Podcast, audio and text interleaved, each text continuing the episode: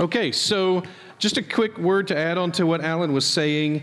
If you're at all interested in that conversation about how to be involved in the foster and adoption, how to engage with and help kids in tough places, especially, I would highly recommend you get involved, get connected somehow, talk to somebody. It's one of the highest priorities for Ginger and I to talk to couples who are on the fence, that they're like, oh, do I get involved in this or not? And we will make time to have those conversations as well, personally, as well as all these other ministry connections that we have in this world.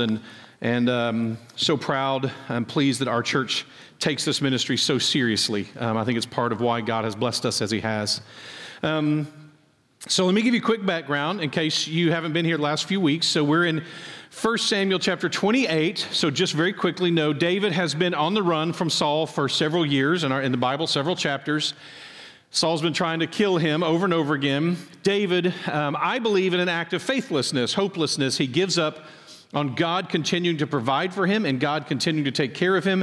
And instead he runs to the Philistines, his enemies, the people he's been spending his whole life fighting against. And now he decides that if I go to the Philistines, if I go to Achish, who is this king who he knows, the king of Gath, one of the big five cities of Philistia.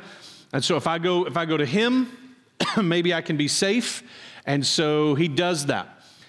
So what he's been doing now for a year and a half is he's created this very dark, I believe, really evil life for the last year and a half of his life, in which he lies to Achish left and right. He is constantly living in a state of lies, of a totally false identity, where he goes out to every day with his band of 600 killers and soldiers and cutthroats and all of those people. And they'll attack a city that is an enemy of Israel, sometimes even an ally of Philistia. They'll attack a town, a village. They'll wipe them out, kill everybody, and then they will go back to Achish and tell him, who we attacked today was a Jewish community. And so Achish believes them because no one can say otherwise, because David's killed everyone who could say otherwise. And so then this pattern happens. The Bible implies like almost daily, like this is a constant thing going on for a year and a half with David and his men. Many Bible commentaries refer to this as the darkest time in David's life, which is impressive because there are some very dark times in David's life. That's what we're picking up. So he's been able to pull this off for a year and a half, and Achish is none the wiser. In fact, Achish is absolutely convinced that David is honest with him, as you'll see next week as this is unpacked. And we see them, the Achish continue to over and over again stand up for David's integrity, which is just kind of horrifying to consider. So 1 Samuel 28, starting in verse 1, all of David's chickens are coming home to roost here. In those days, the Philistines gathered their forces for war to fight against Israel, and Achish said to David, understand that you and your men are going to go out with me in the army. All right, so let me just stop there real quick. David seems trapped by this.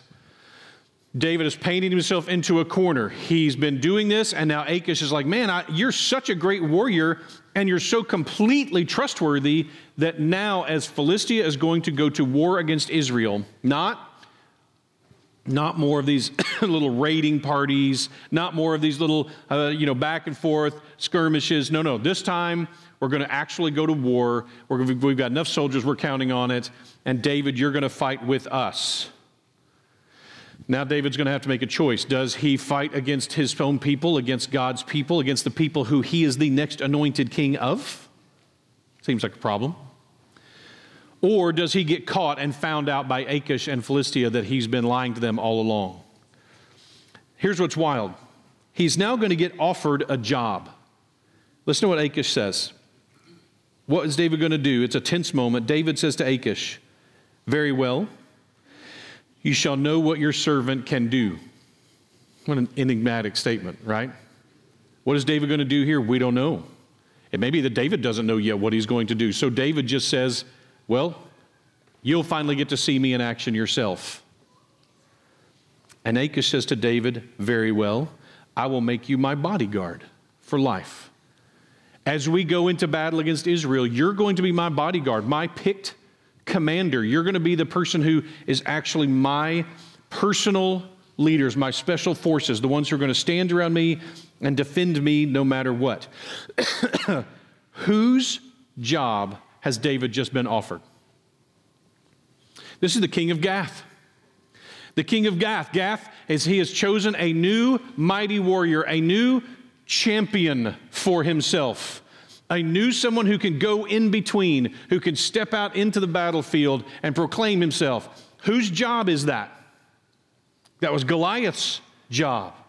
David has just been offered to fill the job, that the opening he created, right? What is David going to do here? You want to hear something even more fascinating in the Hebrew here? Here's what's wild. You want another double entendre? Oh, you'll finally get to see me in action, personally.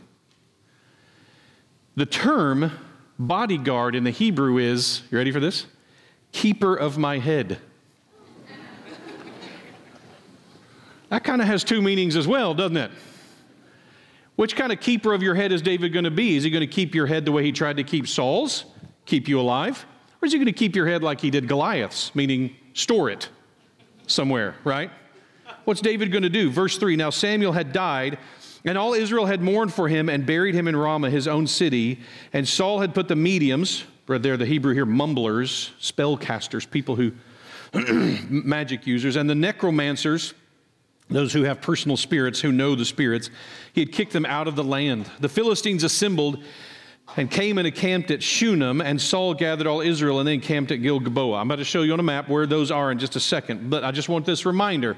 Israel's greatest hope against Philistia is dead. Their number one greatest hope is Samuel. Samuel's dead. Samuel's gone toe-to-toe with them years before, and defeated them every time. He's dead. Samuel's gone. Samuel can't even get advice from him. Saul can't get advice from him. He can't get to that. Saul has driven out the necromancers. He desperately needs the wisdom from Saul. The Bible is setting up a moment here. And then verse 5, when Saul saw the army of the Philistines, he was afraid and his heart trembled greatly. So here's what Saul realizes. The Philistines aren't coming to raid this time. The Philistines are coming to wipe us out. It's a nasty pattern of behavior there in Israel, isn't it? And people trying to wipe each other out all the time. It's such an ugly picture that's over there, and we talked about and prayed about that a little bit last week.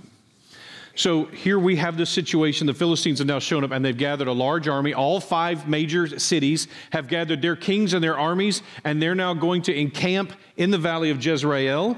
That's a place. This is not a hit and run. It's not a raid. Let me show you real quick what we're talking about here.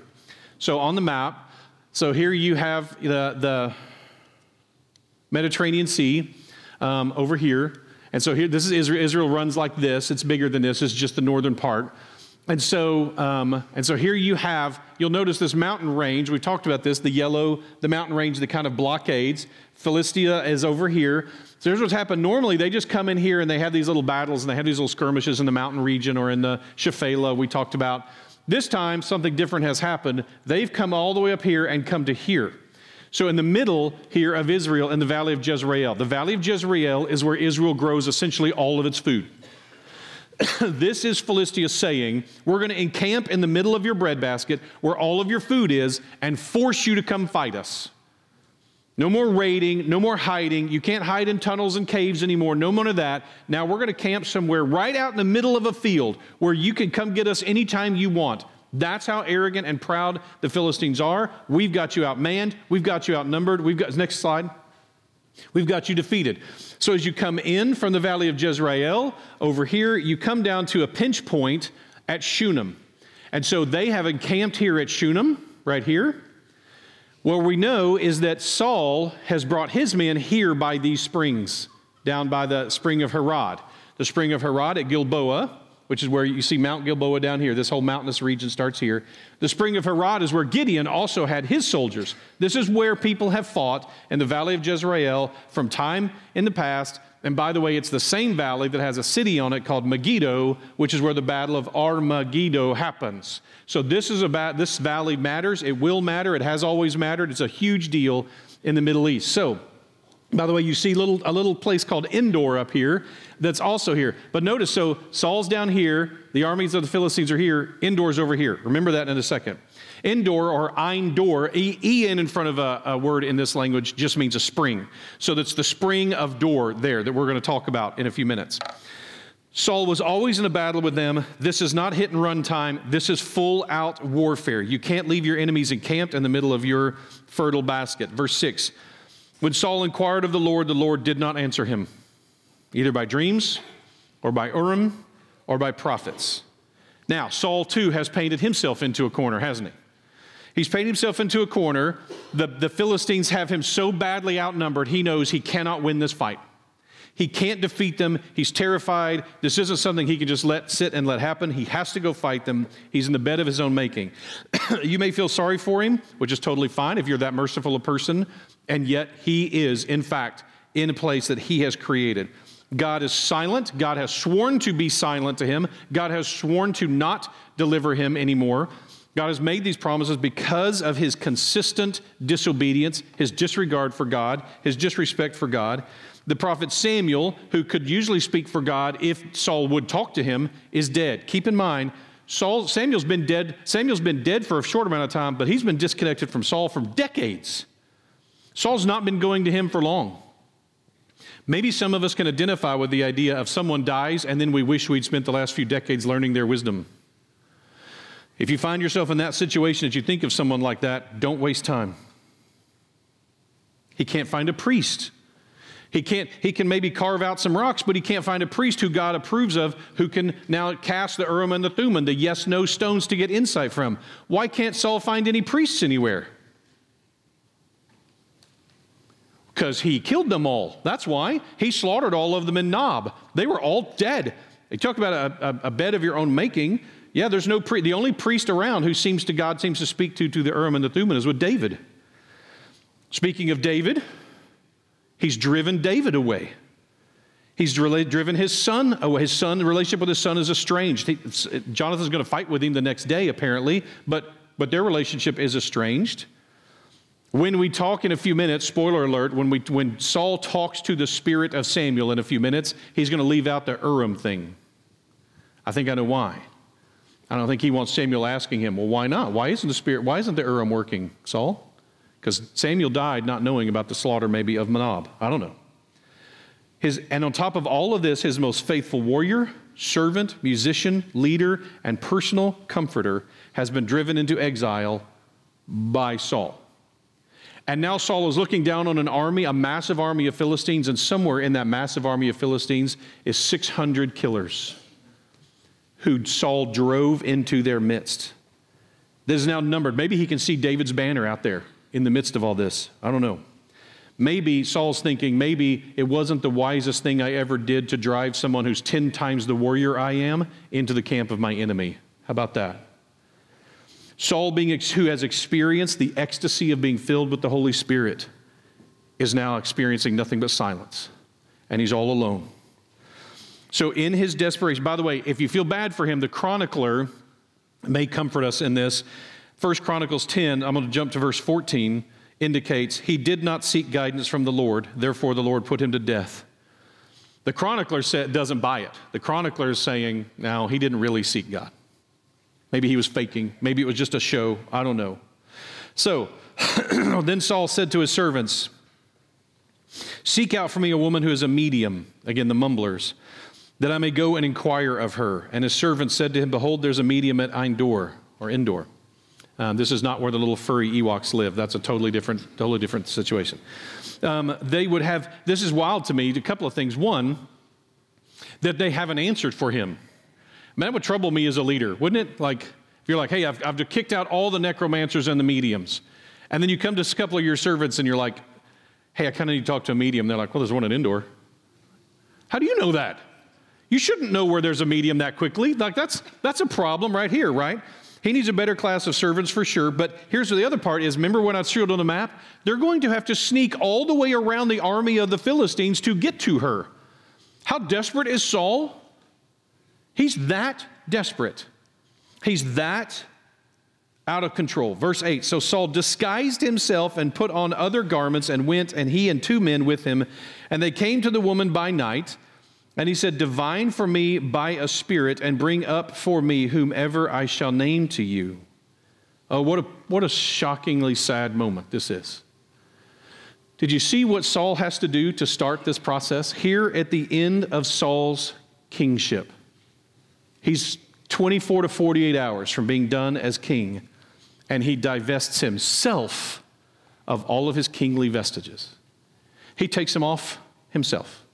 Actually, this is probably Saul not in disguise. The kingship is probably Saul in disguise. What do you think Saul takes off to go hide? How do you divest yourself of your kingly vestiges? Like, what kind of things do you think he took off to disguise himself? There's going to be at least one that's important here in Samuel, isn't it? What do you think he took off? His robe. His kingly robes are going to be gone. His kingly staff, his kingly ring, his kingly crown, all these different things. He has removed all those from himself in order to go in direct disobedience to the laws of God and even his own laws. The woman says to him, "Surely you know what Saul has done, how he has cut off the mediums and the necromancers from the land. Why then are you laying a trap for my life to bring about my death?" You ready for some rank hypocrisy? Listen to verse 10. But Saul swore to her by the Lord, "As the Lord lives, no punishment shall come upon you for this thing." Then the woman says, "Who shall I bring up for you?" And he says, "Bring up Samuel for me." Now he wants to talk to Samuel. Not 30 years late. An oath about not punishing her for breaking the laws of the Lord in the name of the Lord. Does this mean anything to Saul now? Does God's name even mean anything to Saul anymore? Is this just done? I wrote a little note. I often in my own notes, I'll write a little prayer in the midst of it. God protect us from using God's name in vain, merely through habitual reference. God protect us from using God's name in vain, merely through habitual reference. He is the mighty creator and redeemer, worthy of our respect.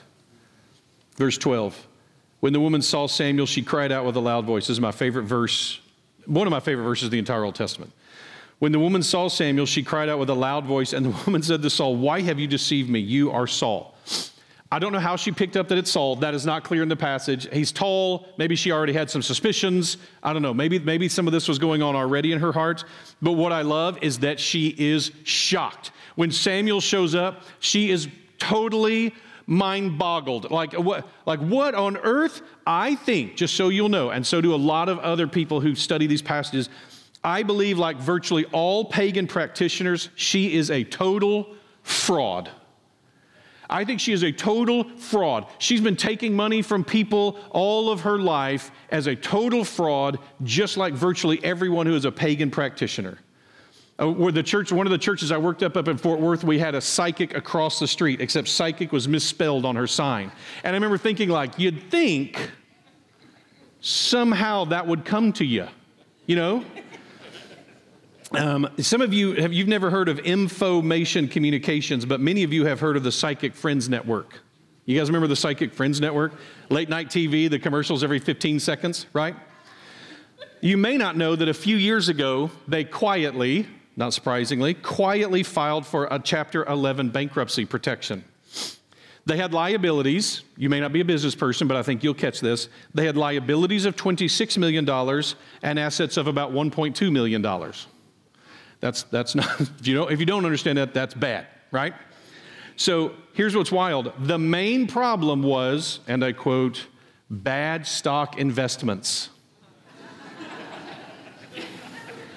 You can't write this kind of stuff, can you? That's the difference between fiction and reality. Fiction's believable. There's something mockable, rightly so, mockable about the con artistry that surrounds virtually all things pagan. Not that Christians don't have our fair share of con artists too, and they also deserve sometimes our mockery. I believe that the vast, vast majority of all such, quote, practitioners are just frauds. If for no other reason, because no self-respecting demon would have anything to do with them. I think that's exactly what's going on most of the time. The truth is, generally, as humans, we are easy to fool. We are so easily fooled and misled. 27% of Americans still believe in astrology. Please stop that. 22% still aren't sure what they believe about astrology. Now listen, I know that God uses signs in the heavens. I see that in the Bible, and I know that that can happen.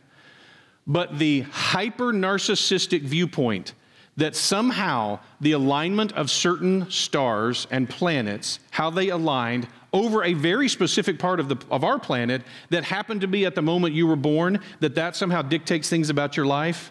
No, it doesn't. I feel comfortable saying it. No, it doesn't. It has no bearing whatsoever. Cut that stuff out. It's ridiculous that that almost half of Americans are fooled by this. Again, it shocks me. Good news, people over 60 are half as likely to believe in astrology than people under 30. That should tell you something. And by the way, people over 60 were alive when that stuff was really popular in the United States, and at some point between then and now, they've gone, yeah, not so much. It's time to follow that lead. This is why secular people who attack this stuff are so victorious. My first historical hero, a guy named Harry Houdini. Harry Houdini loved to debunk psychic and mystical experiences. He was fascinated by them, so he wanted to experience one. And what he kept finding out was he wasn't experiencing them. He would go pay big money to people who were being paid big money to experience them, and within seconds he could figure out what their con was. He started hosting seances and things just to humiliate people, that as they bought into it, because he was better at it than all of the other professionals, and he didn't believe in one word of it. He never did. To the day he died, I can't remember which direction it went. Either he told his wife or his wife told him a special code word, so that if anybody ever calls forward my spirit, you'll know in a second because you'll have the code word. No one ever told him the code word. It never happened. My favorite, Dr.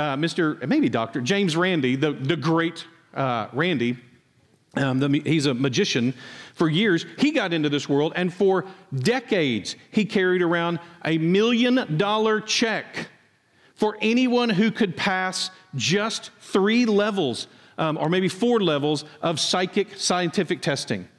He was safe. He safely carried it for decades. No one ever made it even past test 2. When one of the big psychic communities got together and said, hey, we're going to have this big activity, this big psychic game, we're going to finally prove once and for all that there is psychic phenomena, we're going to find the best psychic in the world and test them and prove it. We're going to finally do this. In the end, they were able to narrow it down to just 2, and they couldn't choose between those 2. And finally, they named both of them the top psychics of the world. And they were both the 2 students of James Randi that he had secretly hidden in the contest. Most psychic-type pagan practitioner phenomenon is completely fraudulent. If you, as a kid, you got involved, you bought a Ouija board when you were a kid, or if you bought a Ouija board nowadays, you didn't buy it on Amazon when you were a kid, but if you bought it on Amazon, probably the main worst evil that happened was that Hasbro cheated you out of $26 for about $2 of plastic and cardboard. That's probably the main thing that happened. However, real occult and pagan practitioners are seeking supernatural power or knowledge through spiritual means other than God. And though I believe it is almost always a joke, this passage teaches us, as do many others in the Bible, that sometimes things happen. We may not understand exactly what happens here, but something does. In a second, I'll tell you what I think is that happens here. But what I want you to see is that though the occult and pagan stuff may mostly be smoke and mirrors and bankruptcy, sometimes it isn't. Black widow spiders rarely bite. But when they do, they inject a more lethal toxin than any other animal in this part of the world. So your odds of not being bitten by them are really, really good. Anybody play with black widow spiders? I wouldn't recommend it. It's foolish at 2 levels. 1, they're not very fun to play with, probably a waste of your time. 2, there's a tiny chance that they're going to bite you. And when they do, it's lethal. Does God seem to see pagan efforts at power as merely a waste of time and reason? He does mock it. In Isaiah, he mocks the making of idols. You get a piece of wood, with half of it you cook your stew, and the other half you carve into an idol. What are you thinking? That's as laughable and mockable as any human behavior that's ever existed. What a ridiculous thing for someone to do. However, as I said, Deuteronomy 18, all forms of pagan practice are directly condemned for the Hebrew people. The prophets regularly condemn the pagan practices. Luke in Acts chapter 19 shows people rejecting their sorcery as a result of coming to Christ.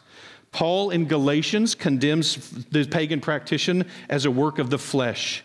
John lists it alongside murder as sins against God in Revelation chapter 21.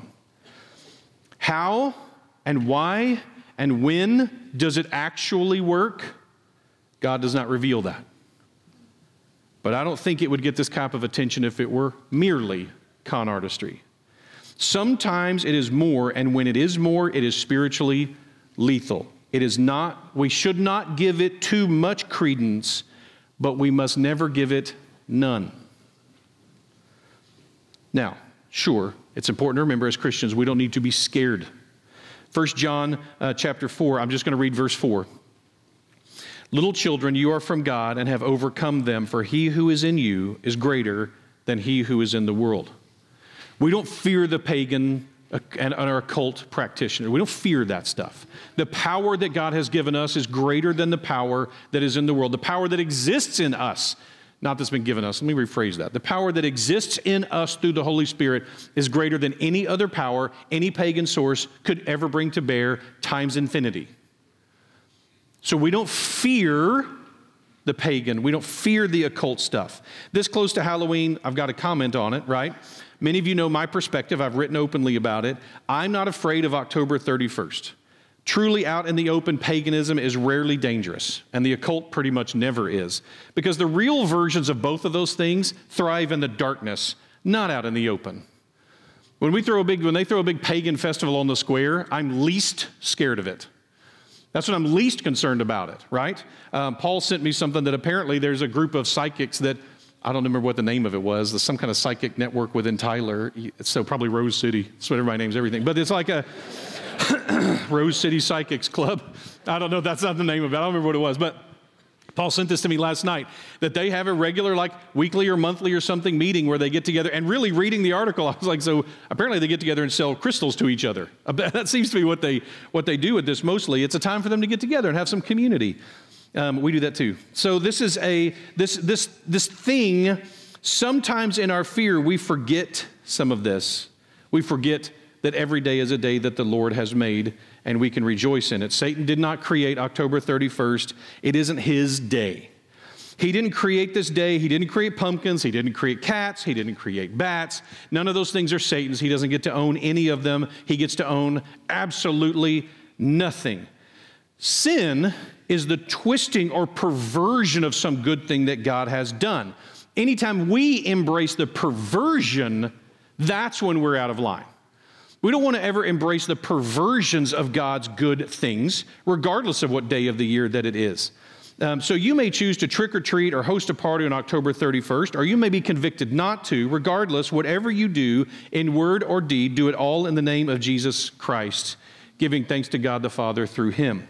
We can embrace the real thing, and we're always invited and are free to do so. What we don't embrace is the perversion. This was not a new conversation. This conversation has been going on since the book, at least since the book of Romans, Romans 14, starting in verse 3. Let not the one who eats candy corn despise the one who abstains. And let not the one who abstains pass judgment on the one who eats, for God has welcomed him. Who are you to pass judgment on the servant of another? Here's where we find out that we're all God's servants. None of us are the assistant to the manager. We're not over each other, right? Who are you to pass judgment? It is before his own master that he stands or falls, and he will be upheld, for the Lord is able to make him stand. One person esteems October 31st as better than another. Another esteems all days alike. Each one should be fully convicted, I think is a good word here, in his own mind. So we don't host a Halloween event. By the way, Halloween is the Christian name for October 31st, not the pagan name. I love that people are scared of that name when it's the Christian name for it, by the way. But not because we are opposed to it, but because there are other churches already doing it, and they're doing it super well. And so we don't need to spend the budget money again. We don't need to compete with other churches. We don't believe in that. If another church is doing something super well, we don't go, well, if they're doing it, we better do it. No, we have the opposite attitude. If they're doing it well, we don't need to do it. Go there. Send your friends to them. I don't know if we got it or not, Flint. That's not the right one. That was fun. I mean, that's a good Bible study, though. Go to that one. Flint Baptist Church does a phenomenal event for families on October 31st this year. They're doing it on the day this year. It's called like Light Up the Night or something like that. I'm a huge fan of it, and it's a great church. I recommend that one. Other churches do as well. Green Acres is doing an in your neighborhood type of thing. I think it's a great idea. We may have to steal that someday because it's such a good idea in the neighborhoods. I would love for you to consider that, and or just use it as a chance to get to know the people in your neighborhood. It's good. October 31st, strangely enough, is one of the days you can go greet your neighbors and not seem strange. I don't know why that is. There we go. There it is. That's close. So that's their details page. So look it up. If that you want to be a part of that, I'm a big fan. So there you go. If you get to know your neighbors on October 31st and invite them later to a meal or to a Bible study, that kind of stuff. It's God's day. He made it. Rejoice in it. Verse 13, the king said to her, do not be afraid. What do you see? And the woman said to Saul, I see a God, Elohim here, of all the confusing words she picks. It's the most confusing. He said to her, what is his appearance? And she said, an old man is coming up. And of course, he's wrapped in a robe. And immediately, an old man in a robe. That should tell you nothing, right? That's there you go. But it's maybe the robe has a rip in it, and he knows. Saul knew it was Samuel. He bowed to the ground and paid homage. Samuel said to Saul, "Why have you disturbed me by bringing me up?" Saul answered, "I'm in great distress. The Philistines are warring against me. God has turned away from me and answers me no more, either by prophet or dreams." Doesn't mention the Urim thing. Therefore, I have summoned you to tell me what to do. Samuel was apparently at peace, and he seems irritated that Saul has disturbed him. And this, I think, lets us know what's actually going on here. I think this is theologically and biblically essentially the same thing that happens 1,000 years later, that God brings Samuel's spirit up to speak to his child Saul. Even though he's rejected Saul in generosity, he allows Samuel to be brought up to speak to Saul. And in 1,000 years, he's going to send Moses and Elijah the week before Jesus' crucifixion to speak to them, to speak to him about the crucifixion. And I think probably if there is a mirror event in the Bible, it's that one. This is God in generosity bringing Saul Samuel. Just like in generosity, he brought Jesus, Elijah, and Moses to have that conversation. Two men, at least one of whom, for sure, had died. And I think something similar is going on here. We can unpack someday, maybe when we're going through Luke or Romans, we'll unpack the nature of what happens to the human being when we die. We've done that in some Q&A times. We're not going to unpack that here. I think that's what's going on here. Verse 16, Samuel says, "Why do you ask me, since the Lord has turned from you and become your enemy?" I'm going to skim through this because this is Samuel saying, you're wasting my time. You're wasting your time. You already know the answer to these questions. God is turning you over to the Philistines. That's it. The only update is found in verse 19. Moreover, the Lord will give Israel also with you into the hand of the Philistines. How's this for chilling? And tomorrow you and your sons shall be with me. Saul has wasted Samuel's time. No new message. God is still your enemy. The only update is this. Tomorrow is the day. Tomorrow you and your sons will be dead. Verse 20, not surprisingly, Saul fell at once full length on the ground, filled with fear because of the words of Samuel. Well, it's a little late. Saul should have fallen on his face out of the fear of disobedience to God a long time ago.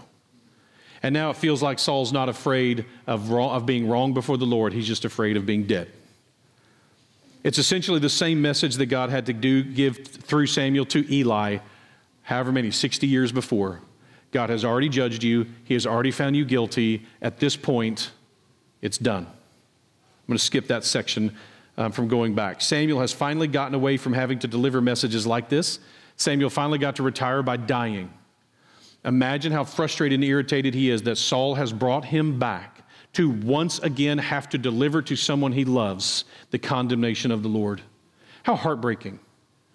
I think Samuel's due his rest. There's no strength in Saul, for he had eaten nothing all day and night. There you go, continuing to make good decisions. The woman came to Saul, and when she saw he was terrified, she said, "Behold, your servant has obeyed you. I've taken my life in your hand and have listened to you. Now, therefore, you obey your servant." There you go. That should go on Saul's tombstone, shouldn't it? He always obeyed his servants. Saul's best shot. He never knows what to do. He never knows the right thing to do. Even in the most basic sense, he has to be led by the hand, now by a mumbler. She probably wants him out of there. He is despairing of heart, physically weak, and she guides him. This pattern has been so clear over and over. Think of how defeated Saul is here. Here he is laying on the ground in a necromancer's tent, starving, in the wrong clothes, in the wrong place, at the wrong time. Everything is off. Everything is out of control in his life. And he has turned himself over to this situation. There is so much more here. Obviously, this, you can imagine, doctoral theses have been written on this chapter over and over again. But I think for all of the interesting stuff in this passage, there is a sobering thought woven through it. There's a sobering thought woven through it. You ask the question that Saul's asking himself here. How did I get here? How did my life lead to this? And what an important question for someone to ask. As you know, when I'm preparing sermons, I go through the commentaries. I go through first, read it several times, mark up my own questions and my own things and insights I think the Spirit is giving and all of that. And then I go through commentaries. And while I'm going through the commentaries, I also have other pastors who I know and respect in the background on YouTube preaching through the same material. This time I was struck. And so I referenced the same three or four. You hear me do that periodically, reference different commentaries or whatever. But I was struck that the summary that Alistair Begg gives at the end of this chapter is so good, I don't think it could be topped. And so instead of me doing it, I watch his heart. In this, it made my eyes fill with tears at the thought of Alistair Begg talking to the church where he's been for so many years, a congregation full of people who he loves. And I want you to listen to the words that he speaks to his people. I don't think that could be better spoken. And I want it to be an encouragement for all of us. That you're hearing God's word taught today. God loves you and has chosen to send his son to save us, to cover our sins, to purchase us from our slavery to ourselves and to death and to sin. He's done that out of the goodness and kindness and righteousness of who he is. But we have plenty of places, as he just referenced, where God says there comes a day, there comes a point at which God doesn't strive always with everybody. And that's not something I would want for anyone who I love, including you. I wouldn't want that. And so my prayer would be that when you hear this message, you would not harden your heart. To be reminded. That's what struck me in the midst of this passage, is that here you have Saul in this place, and he's waited too late to ask, how did I get here? Now, I don't know if Saul had truly repented in his heart right now. Would God have welcomed him in? God's pretty crazy about that kind of stuff. He does it. Even when it seems like there is no hope.